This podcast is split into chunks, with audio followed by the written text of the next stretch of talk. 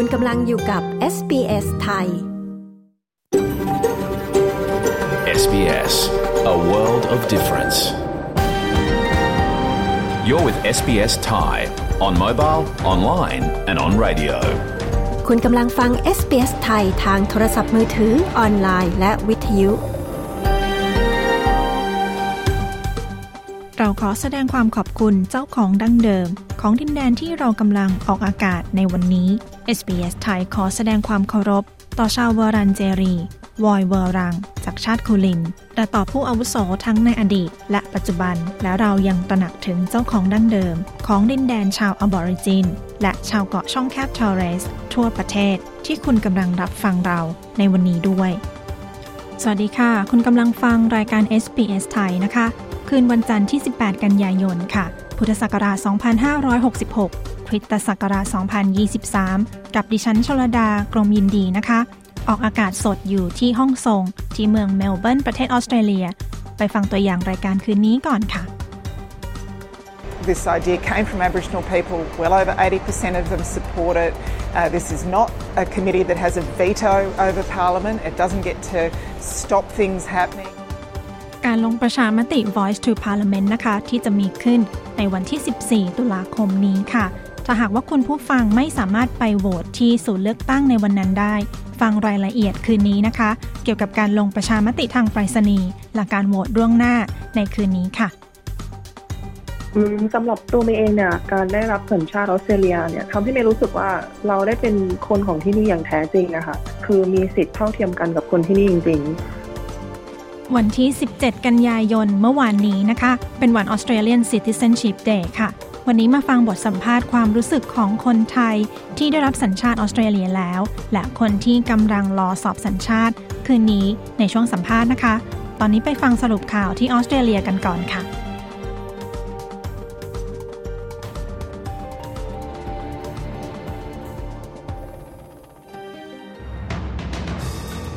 การลงทะเบียนเลือกตั้งสำหรับลงประชามติหมดเขต 20 นาฬิกาวันนี้ รัฐบาลยื่นคำขาดให้แอปหาคู่จัดการเรื่องการล่วงละเมิดทางเพศบนแพลตฟอร์ม ที่เมืองไทย DSI เรียก 58 บริษัทมาให้ปากคำเพื่อตรวจสอบการฮั้วประมูลในโครงการรัฐ ติดตามสรุปข่าวรอบวันจาก SBS ไทย 18 กันยายน 2566 กับดิฉัน ปริสุทธ์สดใสค่ะ มีการเตือนให้ผู้มีสิทธิ์ออกเสียงในการลงประชามติเรื่องคณะที่ปรึกษาเสียงชนพื้นเมืองต่อรัฐสภา หรือ Indigenous Voice to Parliament ให้ตรวจสอบการลงทะเบียนขอใช้สิทธิ์เลือกตั้งของตน ก่อนการทำประชามติ ท่ามกลางการเตือนให้ระวังข้อมูลที่ไม่ถูกต้อง ทั้งนี้การลงทะเบียนขอใช้สิทธิ์เลือกตั้งในการลงประชามติ และการอัปเดตข้อมูลลงทะเบียนให้ถูกต้องสามารถทำได้จนถึงเวลา 20 นาฬิกาของวันจันทร์วันนี้ ทอมโรเจอร์ส ประธานคณะกรรมการการเลือกตั้งแห่งออสเตรเลียกล่าวว่า นับตั้งแต่มีการประกาศเรื่องการลงประชามติ มีผู้มาลงทะเบียนเลือกตั้ง หรืออัปเดตข้อมูลเลือกตั้งรวมกว่า 240,000 รายการ หรือประมาณ 15,000 รายการต่อวัน ขณะที่เมื่อวานนี้ได้มีการเดินรณรงค์ให้โหวต yes ในการลงประชามติครั้งนี้ในหลายพื้นที่ของออสเตรเลีย ทั้งที่ ACT และในเมืองส่วนภูมิภาคของออสเตรเลีย ก่อนการลงประชามติที่จะมีขึ้น 14 ตุลาคมแอปพลิเคชันหาคู่หรือ Dating App ได้รับการยื่นคำขาดให้จัดการกับการล่วงละเมิดทางเพศบนแพลตฟอร์มของตน โดยผลักดันให้ต้องเปลี่ยนแปลง ไม่เช่นนั้นจะมีกฎระเบียบออกมาบังคับใช้ รัฐบาลสหพันธรัฐออสเตรเลียได้ร้องขอให้อุตสาหกรรม Dating App สมัครใจจัดทำประมวลหลักปฏิบัติฉบับใหม่ เพื่อปกป้องผู้คนในออสเตรเลียที่ใช้บริการแอปหาคู่ออนไลน์กลุ่มผู้ลี้ภัย Captive Soul ได้เริ่มการประท้วงนานหนึ่งสัปดาห์หน้าสำนักงานของรัฐมนตรีว่าการกระทรวงกิจการภายใน แคลโอเนียลเมื่อเช้านี้ โดยมีจุดมุ่งหมายเพื่อเรียกร้องให้กระทรวงใช้เวลาดำเนินการเรื่องวีซ่าผู้ลี้ภัยเร็วขึ้น แม็กกี้มิชาฮี และทันย่าลูกสาวของเธอเป็นหนึ่งในผู้ขอลี้ภัยราว 10,000 ถึง 12,000 คนในออสเตรเลีย ที่รอผลการพิจารณาวีซ่ามาอย่างยาวนาน โดยทั้งสองได้ถือ Bridging Visa เป็นเวลา 11 ปี กว่าจะรู้ผลการพิจารณาที่แน่ชัด ที่ประเทศไทยกรมสอบสวนคดีพิเศษหรือ DSI เรียกบริษัทรับเหมาก่อสร้างหลายบริษัทให้มาให้ปักคำในฐานะพยาน จากคดีอื้อฉาวเกี่ยวกับกำนันนก ซึ่งได้มีการขยายผลไปสู่การตรวจสอบเรื่องการหัวประมูล บริษัทเหล่านั้นได้แก่ 58 บริษัทที่เคยซื้อซองเสนอราคา ในโครงการก่อสร้างของรัฐ ที่นายประวีนจันคล้ายหรือกำนันนกร่วมประมูล โดยมีพฤติการซื้อซองเสนอราคาแต่ไม่ร่วมยื่นประมูล จนต้องสงสัยว่าจะเข้าข่ายการหัวประมูล DSI อยู่ระหว่างการรวบรวมพยานหลักฐานเพื่อพิสูจน์ทราบข้อเท็จจริง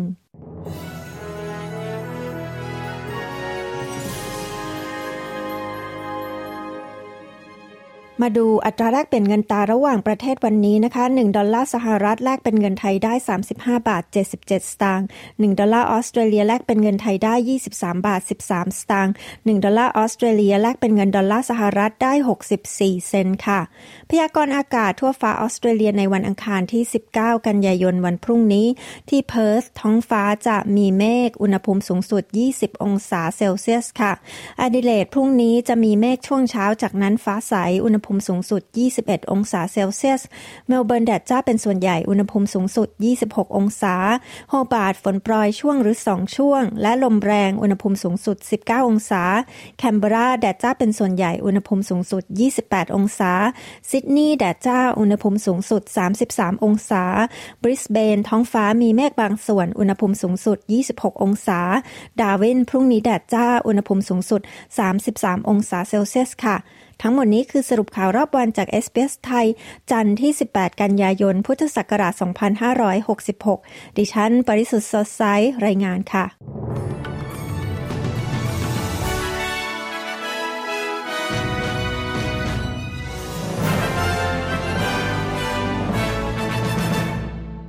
ค่ะที่ผ่านไปคือสรุปข่าวประจำวันนะคะ ตอนนี้ค่ะเรื่องที่คนในออสเตรเลียพูดถึงกันมากที่สุดในช่วงนี้ ก็คงจะหนีเรื่องการลงประชามติ Voice to Parliament ไม่ได้นะคะ การลงประชามติค่ะ เป็นหน้าที่ของพลเมืองออสเตรเลียทุกคน ไม่ว่าคุณผู้ฟังจะโหวต yes หรือโหวต no นะคะ ถ้าไม่สามารถไปลงประชามติ ในวันที่ 14 ตุลาคมได้ สามารถไปลงประชามติล่วงหน้า หรือทางไปรษณีย์ได้นะคะ ไปฟังรายละเอียดเรื่องนี้กันค่ะ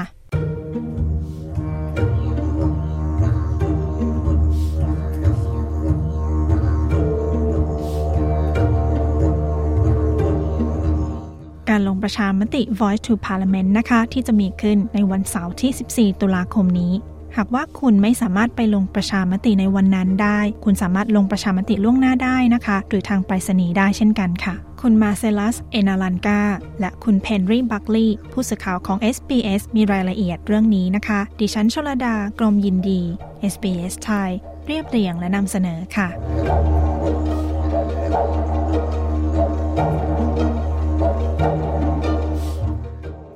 ผู้สำเร็จราชการแทนกษัตริย์แห่งเครือจักรภพเดวิดเฮอร์ลีย์ได้ลงนามออกคำสั่งให้มีการลงประชามติแก่คณะกรรมการการเลือกตั้งแห่งออสเตรเลีย กับการลงประชามติ Voice to Parliament ซึ่งจะมีขึ้นในวันที่ 14 ตุลาคมนี้ ซึ่งการลงประชามตินะคะนับว่าเป็นภาคบังคับ และกฎหมายการเลือกตั้งของออสเตรเลีย ไม่อนุญาตให้มีการลงคะแนนเสียงแบบออนไลน์ค่ะ ถ้าหากว่าคุณผู้ฟังนะคะไม่สามารถไปลงประชามติที่ศูนย์เลือกตั้งได้ในวันนั้น คุณสามารถลงคะแนนทางไปรษณีย์ได้ที่ศูนย์เลือกตั้งทั่วออสเตรเลียค่ะ และยังมีการเลือกตั้งล่วงหน้าด้วยนะคะ ศูนย์เลือกตั้งล่วงหน้าของรัฐ Northern Territory Tasmania และ Western Australia จะเปิดตั้งแต่วันที่ 2 ตุลาคมเป็นต้นไป ในขณะที่รัฐอื่นนะคะ จะเปิดตั้งแต่วันที่ 3 ตุลาคมเป็นต้นไปค่ะ ซึ่งในขณะนี้นะคะกลุ่มที่สนับสนุนทั้งให้โหวต yes หรือผ่านนะคะ หรือให้โหวต no ไม่ให้ผ่าน ได้รณรงค์หาเสียงทั่วออสเตรเลียเช่นกัน ทางด้านวุฒิสมาชิกที่สนับสนุนการรณรงค์ให้โหวต no คุณแมตต์คานาวานกล่าวว่าขณะนี้ประชากรออสเตรเลียยังไม่ได้รับข้อมูลที่ควรได้รับเพื่อตัดสินใจก่อนที่จะไปลงประชามติค่ะ If the yes side is serious here in the next uh, uh, five to six weeks, they actually need to uh, need to tell us what their plans really are. ถ้าหากรัฐบาลจริงจังกับการลงประชามติที่จะมีขึ้นในอีก 5-6 สัปดาห์หน้านี้ พวกเขาควรบอกว่าแผนการที่แท้จริง คืออะไร พวกเขาปิดบังรายละเอียดไว้ เพราะกลัวว่าถ้าหากประชาชนทราบถึงรายละเอียดเหล่านั้น พวกเขาจะโหวต no สมาชิกวุฒิสภาคานาแวนกล่าว อีกด้านหนึ่งนะคะ รัฐมนตรีกระทรวงสิ่งแวดล้อมแทนยาพลิเบอร์เซกกล่าวกับ Channel 7 ว่าเธอเชื่อว่าประชากรออสเตรเลียจะโหวต yes ค่ะ It's a way of saving money and getting better results. Uh, it, this idea came from Aboriginal people. Well over 80% of them support it. Uh, this is not นี่เป็นวิธีที่ประหยัดงบและจะได้ผลลัพธ์ที่ดี แนวคิดนี้เป็นของชนพื้นเมือง ซึ่งเกิน 80%สนับสนุนเรื่องนี้ นี่ไม่ใช่คณะกรรมการที่จะยับยั้งรัฐสภา ไม่ได้จะขวางไม่ให้ดำเนินการ หรือโครงการต่างๆ นี่จะเป็นคณะกรรมการที่จะให้คำแนะนำไม่ได้น่ากลัวอย่างที่กลุ่มรณรงค์ให้โหวตโน บางกลุ่มพยายามทำให้เหมือนเป็นเช่นนั้น รัฐมนตรีพลีเบอร์เชกกล่าว ทางด้านนักรณรงค์ Yes 23โนเอลเพียสันกล่าวที่งานรณรงค์หาเสียงในรัฐทัสเมเนียว่ายังคงทำงานต่อไป เพื่ออธิบายกับประชาชนออสเตรเลีย ว่าการลงประชามติ Voice to Parliament จะดำเนินการอย่างไร The onus is on the Yes campaign to speak with Australians about the concerns and questions they have, to treat them respectfully. ภาระรับผิดชอบอยู่ที่กลุ่มสนับสนุนให้โหวต yes ที่จะพูดคุยกับประชาชนออสเตรเลีย เกี่ยวกับข้อกังวล และตอบคำถามต่างๆ ต้องปฏิบัติต่อพวกเขาด้วยความเคารพ และต้องทำเช่นนั้นในระยะเวลา 5 สัปดาห์ต่อจากนี้ ผมพบว่าเมื่อเครื่องบินผมลงที่สนามบินโฮบาร์ตผมได้เปลี่ยนใจคนหนึ่งคนที่ยืนรอกระเป๋า โดยเพียงแค่ตอบเรื่องที่เธอกังวล โดยที่เราพิจารณาเรื่องนี้อย่างรอบคอบ คุณเพียสันกล่าว ในทางกลับกันนะคะวุฒิสมาชิกจากพรรคเสรีนิยม เจมส์แพทเทอร์สันผู้สนับสนุนให้โหวต no คาดว่าผลของการทำประชามติในครั้งนี้จะเฉียดฉิวกันค่ะ Uh, the Yes campaign has some enormous advantages. They have the support of the federal government, every single state and territory government in this country, and the vast majority of our largest. กลุ่มที่รณรงค์ให้โหวต yes มีข้อได้เปรียบหลายประการ พวกเขาได้รับเงินสนับสนุนจากรัฐบาล ทุกๆ รัฐและมณฑลในประเทศนี้ บริษัทมหาชนหลายแห่ง และผู้สนับสนุนที่สำคัญ และมีอิทธิพลกับสื่อ พวกเขามีข้อได้เปรียบจากเม็ดเงินหลายสิบล้านดอลลาร์ เรารู้ดีว่าจะมีผลอย่างมากกับการหาเสียงรณรงค์ ผมกับคนอื่นๆ ที่ทำงานเพื่อรณรงค์ให้โหวต no ไม่ได้วางใจ และเราเชื่อว่าผลจะออกมาใกล้กันมาก วุฒิสมาชิกแพทเทอร์สันกล่าว คณะกรรมการการเลือกตั้งแห่งออสเตรเลียนะคะ แนะนำให้สมัครลงประชามติทางไปรษณีย์ถ้าหากว่าคุณไม่สามารถเดินทางไปหน่วยเลือกตั้งได้ค่ะ หรือถ้าหากว่าคุณต้องดูแลผู้ที่ไม่สามารถเดินทางได้ หรือหากคุณอยู่ห่างจากศูนย์ลงคะแนนมากกว่า 8 กิโลเมตรในวันจริง การสมัครขอลงประชามติทางไปรษณีย์สามารถทำได้ผ่านเว็บไซต์ของ AEC www.aec.gov.au ค่ะ ภายในเวลา 18.00 นาฬิกาของวันที่ 11 ตุลาคมนี้นะคะ จากนั้นต้องกรอกและปิดผนึกเอกสารลงประชามติของคุณ ภายในเวลา 18 นาฬิกาของวันลงประชามติวันที่ 14 ตุลาคม และส่งเอกสารให้ AEC ภายในวันที่ 27 ตุลาคมค่ะ ถ้าหากว่าคุณผู้ฟังจะไปต่างประเทศในวันที่ลงประชามตินะคะ คุณสามารถลงประชามติได้ที่สถานทูตออสเตรเลีย สถานกงสุล และสำนักงานข้าหลวงใหญ่ที่มีอยู่ 108 แห่งทั่วโลกค่ะการลงประชามติทางโทรศัพท์นะคะ ก็เปิดให้ผู้ที่ประสงค์จะโหวตที่อาศัยอยู่ที่ทวีปแอนตาร์กติกา ผู้ที่ตาบอด หรือมองเห็นไม่ชัดด้วยค่ะ และถ้าหากว่าคุณผู้ฟังนะคะ จะไม่อยู่ในเขตที่คุณอาศัยอยู่ประจำในวันที่ลงประชามติ คุณสามารถลงประชามติได้ที่ศูนย์เลือกตั้ง ที่ใดก็ได้ในรัฐหรือมณฑลที่คุณจะอยู่ในวันนั้น และหาข้อมูลล่วงหน้าได้จากเว็บไซต์ของ AEC นะคะสำหรับผู้ที่ลงประชามตินะคะ จะต้องเขียนเพียงหนึ่งคำลงในบัตรลงคะแนน คือ yes หรือ no เป็นภาษาอังกฤษ และหย่อนลงในกล่องลงคะแนนค่ะ คุณผู้ฟังยังสามารถหาข้อมูลเรื่องการลงประชามติ ได้อีกที่ www.sps.com sbs.com.au/voice-referendum หรือที่ SBS ไทยค่ะ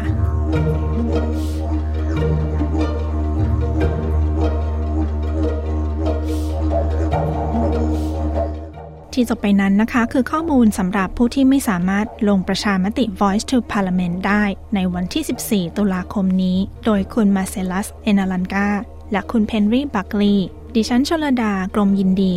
SBS ไทย เรียบเรียงและนำเสนอค่ะ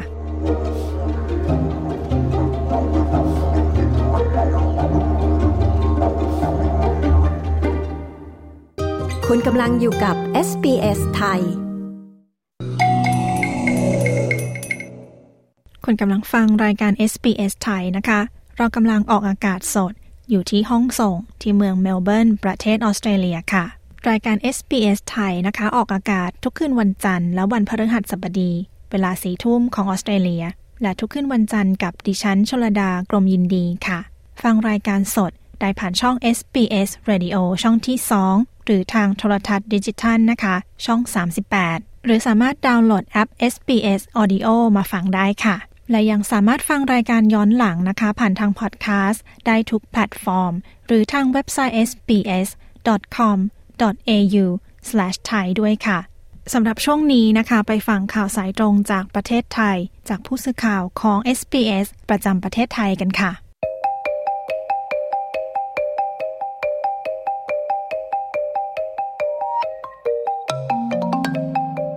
ความคืบหน้าคดีกำนันนกข่าวลือเรื่องอดีตนายกรัฐมนตรีทักษิณชินวัตรจะได้พักโทษ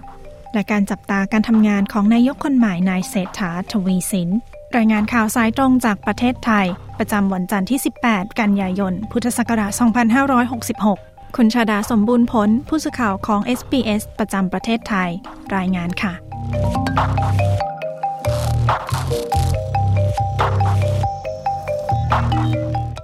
สวัสดีค่ะ คุณชาดา สวัสดีคุณผู้ฟังที่เคารพทุกท่านค่ะ ช่วยอัปเดตความคืบหน้าคดีกำนันนก ที่มีการยิงตำรวจอย่างอุกอาจให้หน่อยค่ะ ได้ข่าวว่ามีเสียงวิจารณ์ในเรื่องของการจัดฉาก จับกลุ่มตัวผู้ต้องหา เรื่องนี้มีรายละเอียดอย่างไรคะ จากข่าวสะเทือนขวัญวงการตำรวจและผู้มีอิทธิพลที่นายประวีนจันทร์คล้ายหรือว่ากำนันนก สั่งฆ่าพันตำรวจตรีศิวกรสายบัว หรือสารวัตรแบงค์ในงานเลี้ยง เหตุการณ์นั้นเกิดขึ้นตั้งแต่ 6 กันยายนที่ผ่านมา และนำไปสู่การจับกลุ่มผู้ที่เกี่ยวข้องทั้งหมด มีกระแสข่าวในโลกออนไลน์ ระบุและก็ตั้งข้อสังเกตนะคะว่า การจับกลุ่มตัวนายประวีนจันทร์คล้าย หรือว่ากำนันนก เป็นการจับกลุ่มตัวโดยนำตัวปลอมเข้าไปอยู่ในเรือนจำขณะที่ตัวจริงนั้นยังคงหลบหนีอยู่ เรื่องนี้นายอายุทธสินทบพันธ์อธิบดีกรมราชทัณฑ์ออกมาเปิดเผยนะคะว่า กรณีที่โซเชียลต่างจับผิดในเรื่องนี้ ทางกรมราชทัณฑ์ได้มีการตรวจสอบ และได้รับคันยืนยันจากนายนัททีทองปราดผู้บัญชาการเรือนจำพิเศษกรุงเทพมหานครในกรณีดังกล่าวนี้แล้วว่า ทางเรือนจำได้รับตัวนายประวีนจันทร์คล้าย ฐานผู้กระทำความผิด เป็นผู้ใช้ให้ผู้อื่นกระทำความผิดฐานฆ่าผู้อื่นโดยเจตนา และพยายามฆ่าผู้อื่น โดยรับตัวมาตั้งแต่ 9 กันยายน 2566 ในวันดังกล่าวนั้นกองบังคับการการปราบปราม เป็นผู้นำตัวนายประวีนขึ้นศาลอาญารัชดา เพื่อจะยื่นฝากขังจากนั้นเจ้าหน้าที่ของราชทานประจำศาลได้มีการตรวจสอบข้อมูลจากบุคคล ตามหมายจับที่ศาลออกหมายจับ และมีการตรวจสอบลายนิ้วมือ พบว่าตรงกันเรียบร้อย ทั้งระหว่างศาลกับทางราชทันจึงนำตัวเข้าเรือนจำพิเศษกรุงเทพมหานคร และได้มีการตรวจสอบตำหนิรูปพรรณสันฐานต่างๆ โดยมีการบันทึกลายนิ้วมือถูกต้องครบถ้วนตรงกันตั้งแต่ที่ศาลจนถึงที่เรือนจำจึงขอยืนยันว่าก่อนเข้ารับตัวนายประวีนเข้าสู่เรือนจำมีการตรวจสอบอย่างละเอียด และมั่นใจได้ว่าผู้ถูกจับกลุ่มนั้นคือกำนันนกแน่นอน และคำถามที่หลายคนก็ถามนะคะ รัฐบาลไทยค่ะ จะดูแลปัญหาในเรื่องของการซื้อขายตำแหน่ง และปัญหาผู้มีอิทธิพลอย่างไรคะ หลังเกิดเรื่องนี้ขึ้นค่ะสำหรับกรณีที่มีการพูดถึงเรื่องของการทุจริตคอร์รัปชันการซื้อขายตำแหน่ง ในแวดวงศรีกากีรวมไปถึงเรื่องที่มีการจัดการสื่อสารกันระหว่างตำรวจกับผู้มีอิทธิพลนั้น นายเศรษฐาทวีสินนายกรัฐมนตรี และรัฐมนตรีว่าการกระทรวงการคลังระบุนะคะว่า ประเด็นเรื่องของการซื้อขายตำแหน่งข้าราชการตำรวจที่นำไปสู่การทุจริตคอร์รัปชันนั้น รัฐบาลไม่ได้เน้นแค่ข้าราชการตำรวจเท่านั้น เพราะว่าเรื่องนี้เป็นเรื่องที่รัฐบาลยอมรับไม่ได้ และต้องให้เกียรติข้าราชการที่มีผลงานดี ดังนั้นเรื่องของการซื้อขายตำแหน่งจึงถือว่าเป็นเรื่องคอร์รัปชันที่ร้ายแรง และยอมรับว่าการซื้อขายตำแหน่งอาจจะยังไม่หมดไปได้ง่าย ๆ แต่จะพยายามทำให้เหลือน้อยลงที่สุด จนเกือบจะเป็นไปไม่ได้ ที่จะมีการซื้อขายตำแหน่งเกิดขึ้นในรัฐบาลชุดนี้ค่ะไม่นานมานี้นะคะ มีข่าวลือว่าอดีตนายกทักษิณชินวัตรจะได้พักโทษเร็วๆนี้ เพราะว่าก็มีการยื่นขอพักโทษไปแล้ว ข้อเท็จจริงเรื่องนี้เป็นอย่างไรบ้างคะกรณีที่มีการรายงานข่าวว่านายทักษิณชินวัตรอดีตนายกรัฐมนตรี และในฐานะผู้ต้องขังเด็ดขาด ได้ดำเนินการยื่นเอกสารต่อเรือนจำพิเศษกรุงเทพมหานคร เพื่อขอเข้าโครงการพักการลงโทษ กรณีมีเหตุพิเศษ เนื่องจากเจ็บป่วยร้ายแรง หรือว่าพิการ หรือว่ามีอายุตั้งแต่ 70 ปีขึ้นไปนั้น ความคืบหน้าเรื่องนี้ได้มีการสอบถามไปยังนายสิทธิสุทธีวงศ์โฆษกกรมราชทัณฑ์ ระบุนะคะว่าประเด็นดังกล่าวและข้อที่จริงนั้นกระแสข่าวออกมา แต่ได้รับการยืนยันจากนายทักษิณและครอบครัวว่า ยังไม่ได้ยื่นขอพักโทษแต่อย่างใด ทางราชทันเองยังไม่ได้รับทราบเรื่องของการยื่นเอกสารดังกล่าว ส่วนกระบวนการการขอพักโทษนั้น จะเป็นกระบวนการที่เรือนจำจะเป็นผู้พิจารณา โดยจะต้องมีการยื่นเรื่องให้กับกรมราชทัณฑ์เป็นผู้พิจารณา และสามารถยื่นรายชื่อบุคคลที่จะดำเนินการพักโทษได้ โดยคุณสมบัติของนักโทษที่จะได้รับการพักโทษนั้น ก็จะแบ่งออกเป็น 2 กรณีค่ะ คือ 1. แบบปกติทั่วไปนักโทษรายนั้นๆ จะต้องโทษจำคุกมาไม่ต่ำกว่า 2 ใน 3 ของโทษที่จำคุกที่ได้รับอยู่ และแบบที่ 2 คือแบบพิเศษที่จะมีเกณฑ์แยกย่อยออกไปอีก 3 ข้อ คือนักโทษคนนั้นจะต้องเป็นนักโทษที่มีอายุ 70 ปีขึ้นไป มีภาวะป่วยชราภาพ และต้องโทษไม่น้อยกว่า 1 ใน 3 ของโทษจำคุก หรือว่าโทษจำคุกตั้งแต่ 6 เดือนขึ้นไป ดังนั้นกรณีของนายทักษิณก็สามารถเข้าข่ายเกณฑ์ทั้งแบบปกติ และแบบพิเศษได้ ราะว่านายทักษิณนนั้นถือว่าเป็นผู้ต้องขังที่มีอายุมากกว่า 70 ปีขึ้นไป และมีอาการป่วยร่วมด้วยโฆษกราชทัณฑ์ยังระบุอีกนะคะว่าสำหรับขั้นตอนแรกในเรือนจำในเรื่องของโครงการการพักโทษนั้น จะเป็นแนวทางที่เรือนจำจะทำหน้าที่ในการสำรวจรายชื่อผู้ต้องขังที่เข้าเกณฑ์ จากนั้นจะเป็นการพิจารณาคุณสมบัติของนักโทษรายนั้นๆ ว่าเข้าเกณฑ์ปกติหรือเข้าเกณฑ์แบบพิเศษสำหรับตรงนี้คิดว่าจะสามารถออกจากเรือนจำได้เมื่อไหร่คะหากดูคุณสมบัติของนายทักษิณแล้ว ก็อาจจะพบว่าอาจจะได้รับการพิจารณาเข้าโครงการพักการลงโทษ กรณีมีเหตุพิเศษ เนื่องจากเจ็บป่วยร้ายแรงหรือพิการ หรือว่ามีอายุตั้งแต่ 70 ปีขึ้นไปได้ แต่ตามกฎหมายได้มีการระบุชัดว่า จะต้องมีการรับโทษจำคุกไปแล้วไม่น้อยกว่า 1 ใน 3 หรือตั้งแต่ 6 เดือน หรืออย่างใดอย่างหนึ่งมากกว่า ดังนั้นปัจจุบันนี้นายทักษิณได้รับการอภัยโทษ ลดเหลือโทษการจำคุก 1 ปี ดังนั้น1ใน3 ก็คือ 4 เดือน แต่ตามกฎหมายมีการระบุว่าหรือ 6 เดือนอย่างใดอย่างหนึ่งมากกว่ากัน นั่นหมายความว่านายทักษิณจะต้องถูกจำคุกมาแล้วอย่างน้อย 6 เดือน แล้วจึงมายื่นเรื่องเพื่อดำเนินการใด ๆ และจะสามารถเข้าขายได้ ดังนั้นหากดูโทษจำคุกไปถึงสิ้นสุดพ่วงของเวลาแล้ว ก็จะสิ้นสุดในช่วงของเดือนกุมภาพันธ์ปี 2567 หรือปีหน้า อย่างไรก็ตามค่ะ นายทักษิณเองจะถูกพิจารณาพร้อมกับผู้ต้องขังเด็ดขาดรายอื่นๆ เนื่องจากว่าเรือนจำนั้นจะมีการเสนอเรื่องเข้ามา แล้วก็จะประชุมร่วมกันของคณะกรรมการพักการลงโทษของกรมราชทัณฑ์ซึ่งจะมีการประชุมร่วมกันทุกครั้ง เดือนละหนึ่งครั้งด้วยกันโฆษกราชทัณฑ์ยังบอกด้วยนะคะว่า หากว่านายทักษิณเข้าเกณฑ์การพักโทษ เรือนจำก็จะแจ้งไปยังทนายความประจำตัวของนายทักษิณ จากนั้นเมื่อรับทราบรายละเอียดแล้วถึงจะนำเอกสารต่างๆ และเข้ามาพิจารณาดำเนินการตามขั้นตอนอื่น ๆ ต่อไป ดังนั้นก่อนที่จะถึงกุมภาพันธ์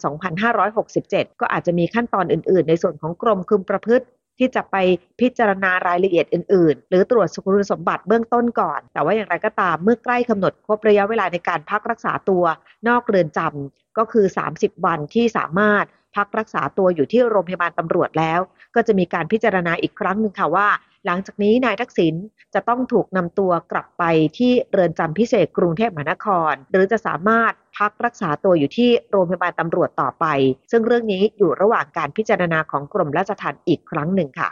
และเมื่ออาทิตย์ที่ผ่านมาที่มีรัฐบาลชุดใหม่ได้แถลงนโยบายเป็นครั้งแรกที่รัฐสภา ตอนนี้มีการจับตามองนายกรัฐมนตรีคนใหม่ นายเศรษฐาทวีสินอย่างไรบ้างคะ หลังจากที่ก็มีการจับตา เรื่องถอยรถตู้คันใหม่ ตอนนี้ก็เห็นว่าท่านนายกคนใหม่ท่านว่ายสวยมากเลยค่ะ ตรงนี้ที่ประเทศไทยมีกระแสอย่างไรบ้างคะ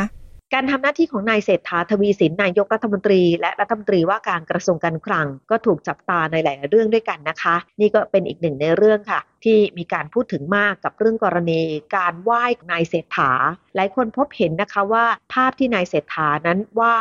ไม่ว่าจะเป็นการรับไหว้หรือไหว้คนอื่นๆ นั้นจะเป็นการโค้งสุดตัว ซึ่งให้เกียรติกับคนที่รับไหว้หรือคนที่ถูกไหว้ซึ่งเรื่องนี้เองนายเศรษฐาก็อธิบายเพิ่มเติมนะคะว่า คุณแม่ของเขาก็คือนางชดช้อยจูตระกูลเป็นผู้สอนมา และมองว่าเรื่องการไหว้นั้นเป็นเรื่องสำคัญ เป็นความประทับใจครั้งแรกที่ได้พบกัน ดังนั้นการที่จะทำอะไรต่อไปมันก็ในการเริ่มต้นที่ดีๆ การทักทายสม่ำเสมอ การให้เกียรติซึ่งกันและกันถือว่าเป็นสิ่งที่ดี ควรให้การเคารพซึ่งกันและกัน และไม่ว่าใครก็ตามก็จะมีความเสมอภาคเท่าเทียมกัน จึงได้ยกมือไหว้ในลักษณะนี้มาโดยตลอด ในเศรษฐายังบอกด้วยนะคะว่า ไม่พยายามจะทำตัวให้เป็นภาระของใคร พยายามช่วยเหลือตนเองให้ได้มากที่สุด ส่วนภายหลังจากที่รับตำแหน่งนายกรัฐมนตรีแล้ว ก็ได้มีการพูดถึงเรื่องของการทำงานต่างๆ แล้วก็แน่นอนว่าการทำงานตลอด 7 วันที่ผ่านมาคนในครอบครัวก็คอยสอบถามอยู่ตลอดเวลา เพราะว่าเป็นห่วง แล้วก็คอยเตือนให้ดูแลรักษาสุขภาพ อย่างไรก็ตาม ขณะนี้ตนเองมีแนวคิดที่จะนอนพักที่ทำเนียบรัฐบาลค่ะ เพราะนายเศรษฐาระบุนะคะว่า บ้านพักอาศัยจริง ๆ ที่อาศัยอยู่ณปัจจุบัน มีขนาดไม่ใหญ่มากนัก แต่อยู่ใจกลางเมืองทำให้เจ้าหน้าที่ต่างๆ ที่ต้องมาคอยดูแลรักษาความปลอดภัย หรือเจ้าหน้าที่ที่มาคอยอำนวยความสะดวก จะต้องมาสร้างความเดือดร้อนให้กับเพื่อนบ้านได้ อีกอย่างหนึ่งกับขบวนรถต่างๆ ที่จะต้องมี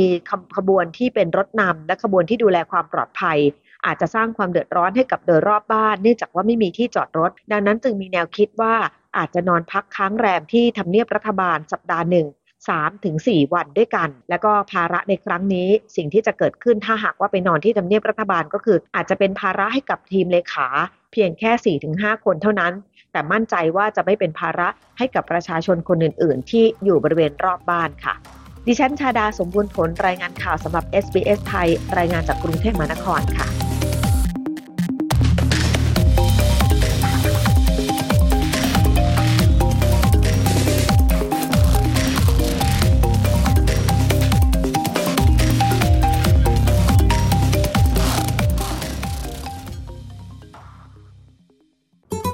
SBS SBS SBS SBS SBS SBS Radio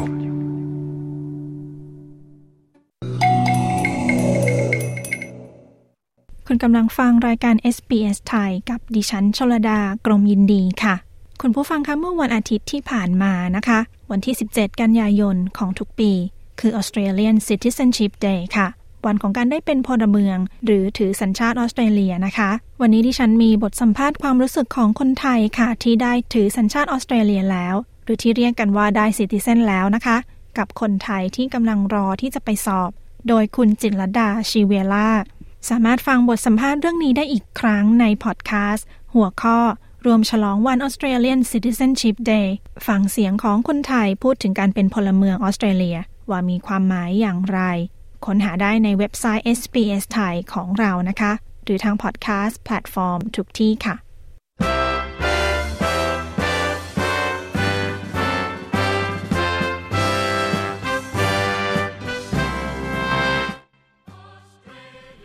สวัสดีค่ะคุณผู้ฟัง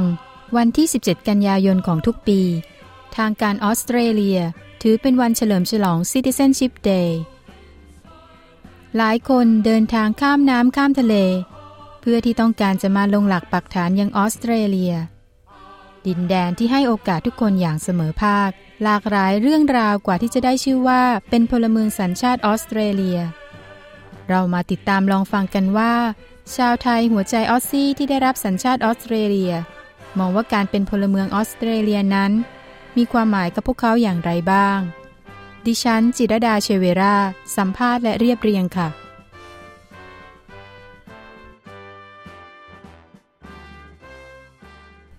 สวัสดีค่ะ คุณเมย์ค่ะ สวัสดีค่ะอ่าชื่อสลิสาสปีแวกนะคะ ตอนนี้ก็อยู่เมลเบิร์นนะคะ ออสเตรเลียมาประมาณ 5 ปีได้แล้วค่ะ คุณเมย์อ่าได้รับสัญชาติออสเตรเลียเนี่ย เมื่อไหร่คะอ๋อเมื่อเมษายนที่ผ่านมานี่เองค่ะสดๆร้อนๆเลย ยินดีด้วยนะคะ ขอบคุณมากค่ะ การได้รับสัญชาติออสเตรเลียเนี่ยมีความหมายกับคุณเมย์ยังไงบ้างคะอืมสำหรับตัวเมย์เองเนี่ย การได้รับสัญชาติออสเตรเลียเนี่ยทำให้เมย์รู้สึกว่าเราได้เป็นคนของที่นี่อย่างแท้จริงนะคะคือมีสิทธิ์เท่าเทียมกันกับคนที่นี่จริง ๆ คือเรามีอำนาจในการที่เราจะเปลี่ยนแปลงประเทศนี้ได้ผ่านกระบอกเสียงของเราเองอะคะ่ะช่วยเล่าถึงความรู้สึกในวันที่ได้รับสัญชาติออสเตรเลียได้ไหมคะ วันนั้นเนี่ยก็รู้สึกตื่นเต้นนะคะ แต่ก็ภูมิใจมากค่ะ คือมีเกร็งนิดหน่อยเพราะว่าวันงานเนี่ยทุกอย่างเนี่ยดูค่อนข้างที่จะทางการ คือผู้คนเนี่ยก็จะแต่งตัวกันสวยๆหล่อๆก็อยากจะเก็บภาพบรรยากาศดีๆนี้ไว้อะค่ะ คือบางแล้วก็บางคนเนี่ยก็มีเพื่อนแล้วก็ครอบครัวมาให้กำลังใจด้วยโบกธงชาติออสเตรเลียไปมากันบรรยากาศค่อนข้างครึกครื้นมากเลยค่ะ ทุกคน happy มากๆ คุณเมย์คิดว่าการมีสัญชาติออสเตรเลียมีข้อดีและข้อเสียอย่างไรบ้างคะ คิดว่ามีแต่ข้อดีนะคะ การที่มีสัญชาติออสเตรเลียเนี่ย เราสามารถเปลี่ยนแปลงความเป็นอยู่ของเราได้ ผ่านการใช้สิทธิ์ใช้เสียงของเรา สามารถเข้าถึงการศึกษา การรักษาพยาบาลฟรี และการได้รับความช่วยเหลือจากรัฐในกรณีต่างๆ ได้ สามารถเข้าประเทศต่างๆ ทั่วโลกได้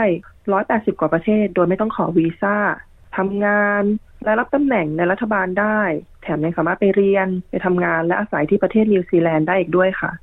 อยากจะฝากข้อความอะไรถึงคนที่กำลังรอผ่านขั้นตอนต่างๆ เพื่อจะได้รับสัญชาติออสเตรเลียบ้างคะที่อยากฝากน่าจะเป็นในส่วนที่ทุกคนค่อนข้างจะกังวลนะคะ คือการทำข้อสอบ citizenship ค่ะ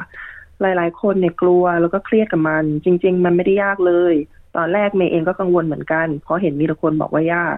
แต่อยากให้เตรียมตัวดีๆ ค่ะ อ่านหนังสือที่เขาให้ดาวน์โหลดสักสองรอบ แล้วฝึกทำโจทย์ในแอป citizenship test บ่อยๆ ก็สามารถสอบผ่านได้แน่นอนค่ะ ยังไงก็ขอบคุณคุณเมย์มากนะคะ ที่มาร่วมแชร์ประสบการณ์ แล้วก็ฝากข้อความถึงคนที่กำลังรอขั้นตอนที่จะได้รับสัญชาติออสเตรเลีย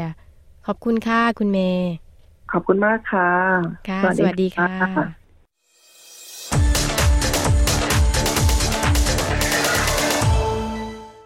สวัสดีค่ะ คุณแก้ว ค่ะ สวัสดีค่ะ ชื่อแก้วนะคะ วรารัตน์ยิ่งสูงค่ะ คุณแก้วมาอยู่ออสเตรเลียนานเท่าไหร่ละคะ ก็อยู่ตั้งแต่มาครั้งแรกนี่คือปี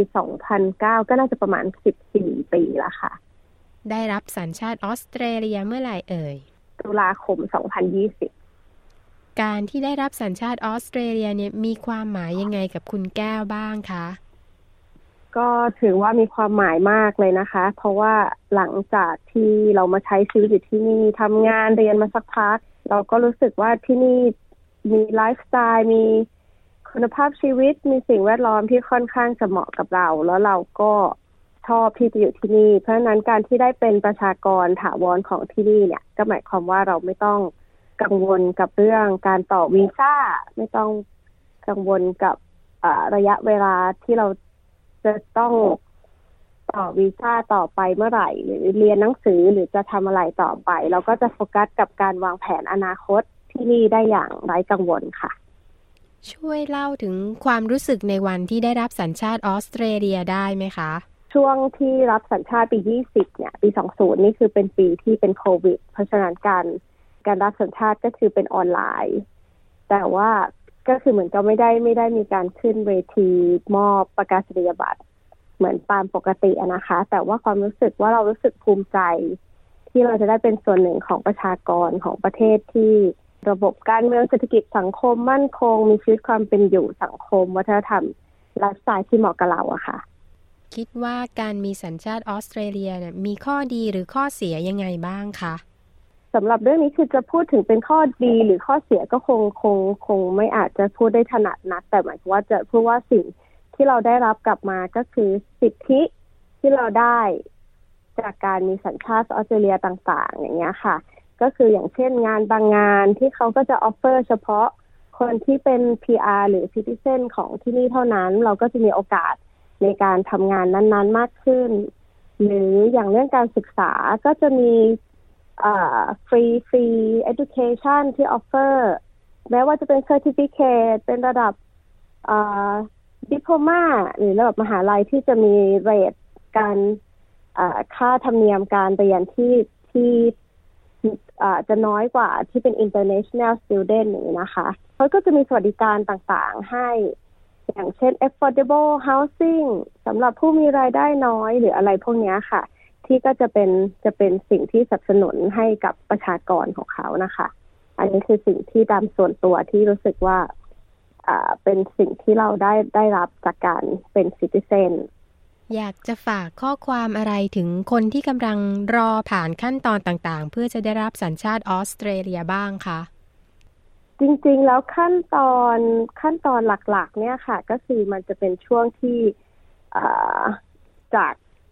วีซ่าต่างๆ ที่จะเป็น permanent residency ก่อนก็คือช่วงนี้ ก็จะมีการแบบยื่นอะไรต่างๆนะนะไม่ว่าจะเป็นจากการทำงานจากการเรียนหรือการแต่งงานซื้อเรื่องหลักฐานหรือเรื่องอะไรต่างๆ ก็คือจะเป็นหนักอยู่ในช่วงนั้น แต่ว่าถ้าถึงช่วงที่จะเอ่อ PR แล้วเป็น citizenship อย่างเงี้ยค่ะ ก็แค่ต้องอ่านหนังสือไปสอบ แล้วก็จะต้องทำต้องเช็ครายละเอียดต่างๆ ว่าจะต้องถือ PR มาอย่างน้อยหนึ่งปี ต้องไม่ออกนอกออสเตรเลียเกิน 12 เดือนในช่วง 4 ปี หรือห้ามออกนอกประเทศออสเตรเลียเกิน 90 วันใน 12 เดือน เรื่องพวกนี้ค่ะ ก็คงจะต้องแบบมานั่งพิจารณาดูว่าเราก่อนที่จะยื่น citizenship เราก็ต้องเข้าเข้าให้ตัวเองเข้าไปอยู่ในในหมวดพวกนี้นะคะ อืมเหมือนกับว่าช่วงที่ยากๆในการเตรียมเอกสารนี่เป็นช่วง PR ใช่เสร็จแล้วพอได้ PR แล้วพอได้ PR แล้วน่าจะเป็นในแนวว่าเออแพลนตัวเองละ เพื่อที่จะให้เข้าใช่ requirement ของเขา ใช่ค่ะ ใช่ค่ะ เหมือนกับกฎหมายใหม่ คือกฎหมายเนี่ยจะคิดว่าน่าจะมีการอัปเดตตลอดเวลาก็คือ เราก็คงจะต้องหาข้อมูลเพิ่มเติมว่าณนะตอนนี้ requirement คืออะไรบ้าง แล้วเราออยู่ในหมวดนั้นแล้วหรือยังอะไรอย่างเงี้ยค่ะ เหมือนกับการถือ PR เราถือมาได้นานเท่าไหร่แล้ว อะไรอย่างนี้เป็นต้นนะคะ ถึงจะสอบ citizenship ได้ โอเค ขอบคุณมากเลยค่ะ คุณแก้วที่มาแชร์ ความรู้สึกแล้วก็ประสบการณ์ หลังที่ได้รับสัญชาติออสเตรเลียแล้วให้กับทาง SBS ไทยในวันนี้นะคะค่ะขอบคุณขอบคุณมากมากเลยค่ะ สวัสดีค่ะ คุณกำลังอยู่กับ SBS ไทย สวัสดีค่ะ คุณดาว สวัสดีค่ะ ชื่อชื่อเล่นชื่อดาวนะคะ ชื่อจริงชื่อดวงใจชาญศรีคุณดาวมาอยู่ออสเตรเลียนานเท่าไหร่แล้วคะ มาอยู่อ่าสิบหกปีแล้วค่ะ ได้รับสัญชาติออสเตรเลียเมื่อไหร่คะ เมื่อปีสองพันสิบสี่ค่ะ โอเค ประมาณเก้าปีที่แล้ว คิดว่าการที่ได้รับสัญชาติออสเตรเลียเนี่ยมีความหมายกับคุณดาวยังไงบ้างคะ มีความหมายคือประเทศออสเตรเลียเป็นประเทศที่น่าอยู่ตอนมาเที่ยวใหม่ ๆ ก็ก็ติดใจและหลงรักประเทศนี้ คืออากาศก็คือยังหนาวอยู่ตอนแรก ๆ มา แต่คือออสเตรเลีย พอมาอยู่นานก็รู้สึกผูกพันแล้วก็ออสเตรเลียเป็นประเทศที่มีทรัพยากรอุดมสมบูรณ์มีที่เที่ยวให้เยอะ แล้วก็ทิวทัศน์ก็สวยงาม มีมีทั้งทะเลภูเขา น้ำตกหิมะมีทุกอย่างทุกอย่างลงตัวหมดเลย แล้วก็เป็นประเทศที่สะอาดสะอ้านอากาศก็โอเค ถึงจะวันหนึ่งสีฤดู แต่ก็ได้ใส่เสื้อผ้าหลากหลายได้แต่งตัวสวยๆหลากหลายชุด แล้วก็การศึกษาการงาน ก็คือที่นี่เขาให้สิทธิเสรีภาพกันทุกคนคือชอบที่เขาอ่า ให้เกียรติคนเอเชียนถึงเราเป็นคนมาจากต่างประเทศเขาก็ยังปฏิบัติกับเราได้เป็นอย่างดีค่ะ ถึงเมลเบิร์นก็เป็นเมืองที่น่าอยู่เจ็ดปีซ้อนก็เลยรู้สึกว่าเออเราโชคดีนะ เป็นคนที่ไม่มีญาติพี่น้องอยู่ที่เมืองไทยเลย เพราะฉะนั้นเมลเบิร์นก็เป็นที่บ้านเป็นเหมือนเสมือนเป็นบ้านหลังที่สองอะค่ะรองจากเมืองไทย แล้วก็ ได้มาเริ่มต้นในชีวิตนี้ก็ที่นี่ก็ได้เจอเพื่อนน่ารักน่ารัก แล้วก็พี่ๆน่ารักเยอะทุกคนช่วยเหลือเป็นอย่างดีอะค่ะ ก็รู้สึกว่าเหมือนจะต้องใช้ชีวิตอยู่ที่นี่ แล้วก็มีความสุขกับการใช้ชีวิตที่นี่อะค่ะ ช่วยเล่าถึงความรู้สึกในวันที่ได้รับสัญชาติออสเตรเลียได้ไหมคะอ๋อยังจำได้อยู่ค่ะจำได้ก็คือ คือวันรับคือตื่นเต้นมากๆอะค่ะ เพราะว่ามันมีรับช่วงเย็นนะคะ ประมาณห้าหกโมง แล้วก็แต่แต่งตัวตั้งแต่เที่ยงวัน แต่งหน้าทำผมตื่นเต้น แล้วก็เชิญญาติพี่น้องที่สนิท แล้วก็ไม่เออเขาไม่ให้เข้าร่วมหลายคนเฉพาะจำกัดจำนวนคนเขาที่แล้วไปประมาณสามสี่คนสองสามสี่คน ก็มีคุณครูคนหนึ่งค่ะ คุณครูท่านหนึ่งเป็นคนสอนแล้วก็ติวให้ตลอด เพราะว่ามาอยู่ใหม่ ๆ ก็คือจะได้เรียนภาษาอังกฤษฟรีแล้วก็คุณครูเขาก็ช่วยติวเรื่องอ่า citizenship เขาก็จะสอนทุกวันทุกคลาส เขาก็จะสอนเพิ่มเหมือนสอนฟรีไม่ได้คิดอะไรเลย ก็จากนอกเหนือจากภาษาอังกฤษ แล้วก็คุณครูเขาจะสอน จนเราจนเราแน่นอนแล้วว่าเราต้องทำได้แน่ครูเขาก็เลยดีใจ ก็คือครูเขาก็ร้องเขาก็ปลื้มปิ่มกับเรา เราก็แบบน้ำตาคอเห็นเห็นครูเขายินดีที่เราประสบความสำเร็จ แล้วก็ญาติพี่น้องทุกคนต่างต่างดีใจแล้วก็ เหมือนได้สาบานตนก็คือนั่งเข้าแถวด้วยกัน แล้วก็เป็นแล้วเขาก็เรียกชื่อพอเขาเรียกชื่อตื่นเต้น แต่ก็คือมีความสุขใจตื่นเต้นเกือบตกเวทีค่ะ ก็คือแบบใส่ส้นสูงแต่งตัวซะแบบจะเต็มเลยกลัวไม่สวย เพราะว่าครั้งหนึ่งในชีวิตเนาะก็เสื้อผ้าหน้าผมต้องเป๊ะ แล้วทีนี้ขึ้นเวทีก็เออเกือบเกือบแต่ก็พยายาม เดินผ่านไปได้ดีแล้วเขาก็ให้ต้นไม้อะค่ะ ต้นไม้มาปลูกแต่ตอนนี้ตายละรู้สึกผิดมาก อย่าไปบอกค่ะ แล้วก็คือประทับใจค่ะ เหมือนทราบซึ้งว่า เหมือนได้เป็นคนที่นี่ก็คือ เราก็ยังไม่ลืมเมืองไทยนะคะ ก็ยังรักบ้านเกิด แต่คือได้เป็นคนที่นี่แล้วก็มีสิทธิเสรีภาพคือได้สิทธิ์เยอะเลยค่ะ แบบ รู้งี้สมัครตั้งนานแล้ว แต่ว่าด้วยวีซ่ากว่าจะได้ผ่านแต่ละด่านแต่ละด่านเป็นจากท่องเที่ยวนักท่องเที่ยวมาก่อนวีซ่าท่องเที่ยวแล้วก็เป็นวีซ่าคู่มั่นวีซ่าแต่งงาน แล้วก็ ได้ PR แล้วก็ถึงได้นี้ก็คือรอหลายปีเหมือนกัน แต่สุดท้ายก็ไม่นานเกินรอค่ะ เพราะว่าคุ้มค่ากับการรอคอย เพราะออสเตรเลียเป็นดินแดนแห่งโอกาสทอง แล้วก็ขนาดมีหมาเรียกหมาว่าลัคกี้เลยค่ะ เพราะพวกเราโชคดีที่มาอยู่ที่นี่ แล้วคิดว่าการที่ได้รับสัญชาติออสเตรเลียแล้วเนี่ย มีข้อดีหรือข้อเสียยังไงบ้างคะเออคิดได้แต่ข้อดีอะค่ะ ข้อดีนะคะ ข้อดีก็คือ สามารถเราสามารถถือ ครองหลายสัญชาติได้มากกว่า เวลาเราไปต่างประเทศหรือไปอะไร ก็คือไม่ต้องขอวีซ่า แล้วก็สัญชาติเราเป็นคนไทย เราโชคดีที่ประเทศไทยเราสามารถถือได้สองสัญชาติ ก็คือดูซิติเซนถ้าประเทศอื่นอย่างเช่น เพื่อนมีเพื่อนที่เป็นอินเดียจีน เขาบอกว่าเขาต้องเลือกสัญชาติใดสัญชาติหนึ่ง เขาก็จะเสียสัญชาตินั้นไป แต่เมืองไทยเราถือว่าคนไทยเราโชคดีสามารถ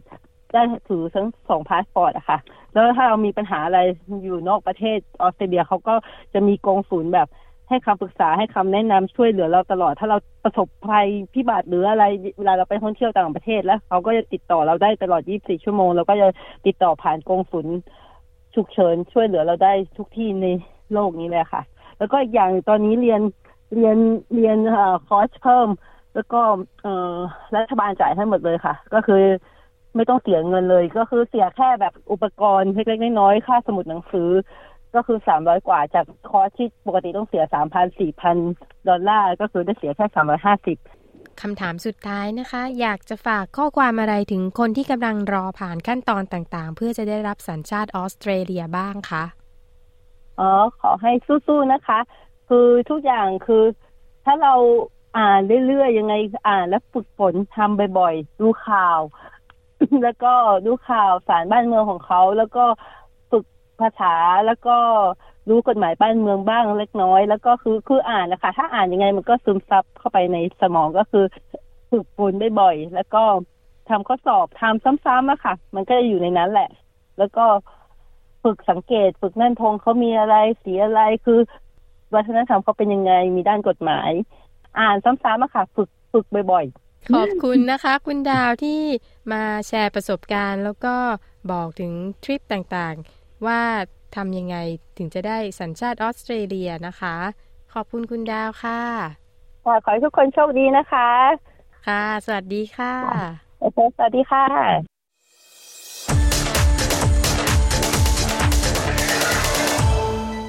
สวัสดีค่ะ คุณอมรรัตชื่ออมรรัตทวีกิจนะคะ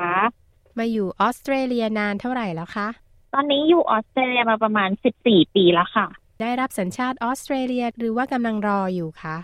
อ่าตอนนี้ถือเป็น permanent resident แล้วก็กำลังจะขอสัญชาติออสเตรเลียค่ะ อะไรคือแรงผลักดันที่อยากจะให้คุณอมรรัตน์เนี่ยเป็นพลเมืองออสเตรเลียคะค่ะก็ด้วยการมาใช้ชีวิตก่อนหน้านี้ในในฐานะนักเรียนนะคะ ก็ที่นี่ก็เป็นระบบระเบียบ แล้วก็ ชอบในการขนส่งกันระบบขนส่งคมนาคมที่มันค่อนข้างจะสะดวกแล้วก็เอื้ออำนวยมาก ๆ เลย ก็เลย อยากจะเป็นแรงบันดาลใจให้ลองขอ PR ดูค่ะ คิดว่าถ้าได้รับสัญชาติออสเตรเลียแล้วเนี่ย มีข้อดีข้อเสียอย่างไรบ้างคะค่ะก็ข้อดีข้อเสียน่าจะชอบที่ถ้าเราเหมือน ถ้าเปรียบเทียบกับที่ไทยระบบราชการอ่า ถ้าเราเข้าราชการเราก็ได้บำนาญใช่ไหมคะแต่ที่เนี่ยเราไม่ต้องเข้าระบบราชการแล้วก็ แต่เราก็ได้เงินเกษียณเหมือนกันอะไรอย่างเงี้ยอันนี้ข้อดี ถ้าเราแบบว่าโตไปแก่ไปเนาะแล้วก็ข้อเสียอาจจะเป็นเรื่อง ถ้าเราได้รับ citizen แล้วมี Medicare มีการแบบว่าครอบคลุมการรักษาแต่ เหมือนการรักษาที่โรงพยาบาลที่นี่ค่อนข้างนาน อันนี้น่าจะเป็นข้อเสีย แล้ว plan ไว้ว่าจะสมัครสอบ Citizenship นี้เมื่อไหร่คะอ่าน่าจะเป็นเดือนหน้าค่ะ แล้วมีการเตรียมตัวก่อนสอบยังไงบ้างเอ่ยอ๋อ ก็ตอนนี้ก็เตรียมเอกสารนะคะ แล้วก็ที่สำคัญก็คือข้อสอบที่เราอาจจะไม่คุ้นเคย เราก็เหมือนไปขอคำปรึกษาจากคนที่เขามีประสบการณ์มาแล้วก็ไปโหลดแอปพลิเคชันที่อ่า มีแนวข้อสอบของการสอบ citizenship นะคะ แล้วก็แปลแบบฝึกทำอะไรอย่างเงี้ยค่ะ เพื่อให้เราแบบว่าคุ้นคุ้นเคยแล้วก็จะต้องสอบผ่านให้ได้อะไรอย่างเงี้ยค่ะ คิดว่าถ้าเกิดว่าได้รับ citizenship แล้ว สิ่งแรกที่อยากจะทำคืออะไรคะเอ่อสิ่งแรกที่อยากจะทำก็น่าจะเป็นเหมือนเริ่มงานใหม่อะไรอย่างเงี้ยค่ะ ซึ่งเป็น งานที่เราเหมือนเปลี่ยนจากเดิมอะไรอย่างเงี้ยค่ะ เพราะว่าโอกาสตรงนั้นน่าจะค่อนข้างเยอะ ใช่ เหมือนเราอยากเปลี่ยนสายงาน แล้วพอเป็น citizenship มาในบริษัทใหญ่ ๆ เขาก็อาจจะพิจารณาเราอะไรอย่างเงี้ยค่ะ อยากจะฝากข้อความอะไรถึงคนที่กำลังรอผ่านขั้นตอนต่างๆ เพื่อจะได้รับสัญชาติออสเตรเลียบ้างคะค่ะก็ ไม่ไม่น่ามีอะไรมากขอแค่อดทนไม่ย่อท้อแล้วก็ขอให้ทุกอย่างผ่านไปด้วยดีสำหรับใครที่กำลังรอคอย ผลสอบเอ่ยกำลังจะสอบเอ่ยก็ผ่านมาถึงขั้นนี้ก็แน่นอนน่าจะอดทนกันมาเยอะ แล้วก็อีกแค่นิดเดียวก็จะกลายเป็นเหมือนทำความฝันให้เป็นจริงแล้วก็สู้ๆค่ะ ขอบคุณนะคะ คุณอมรรัตน์ที่วันนี้มาคุยกับเรา ไม่มีปัญหาค่ะ สวัสดีค่ะ สวัสดีค่ะ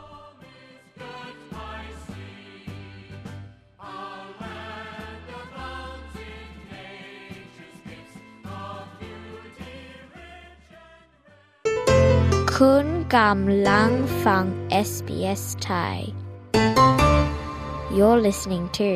SBS Thai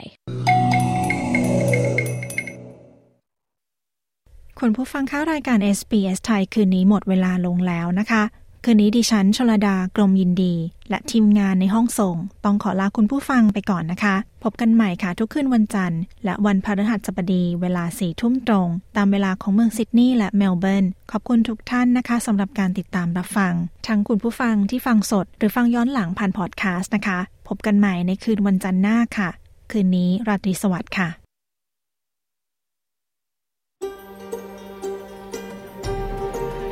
SBS ไทยทางโทรศัพท์มือถือออนไลน์และทางวิทยุ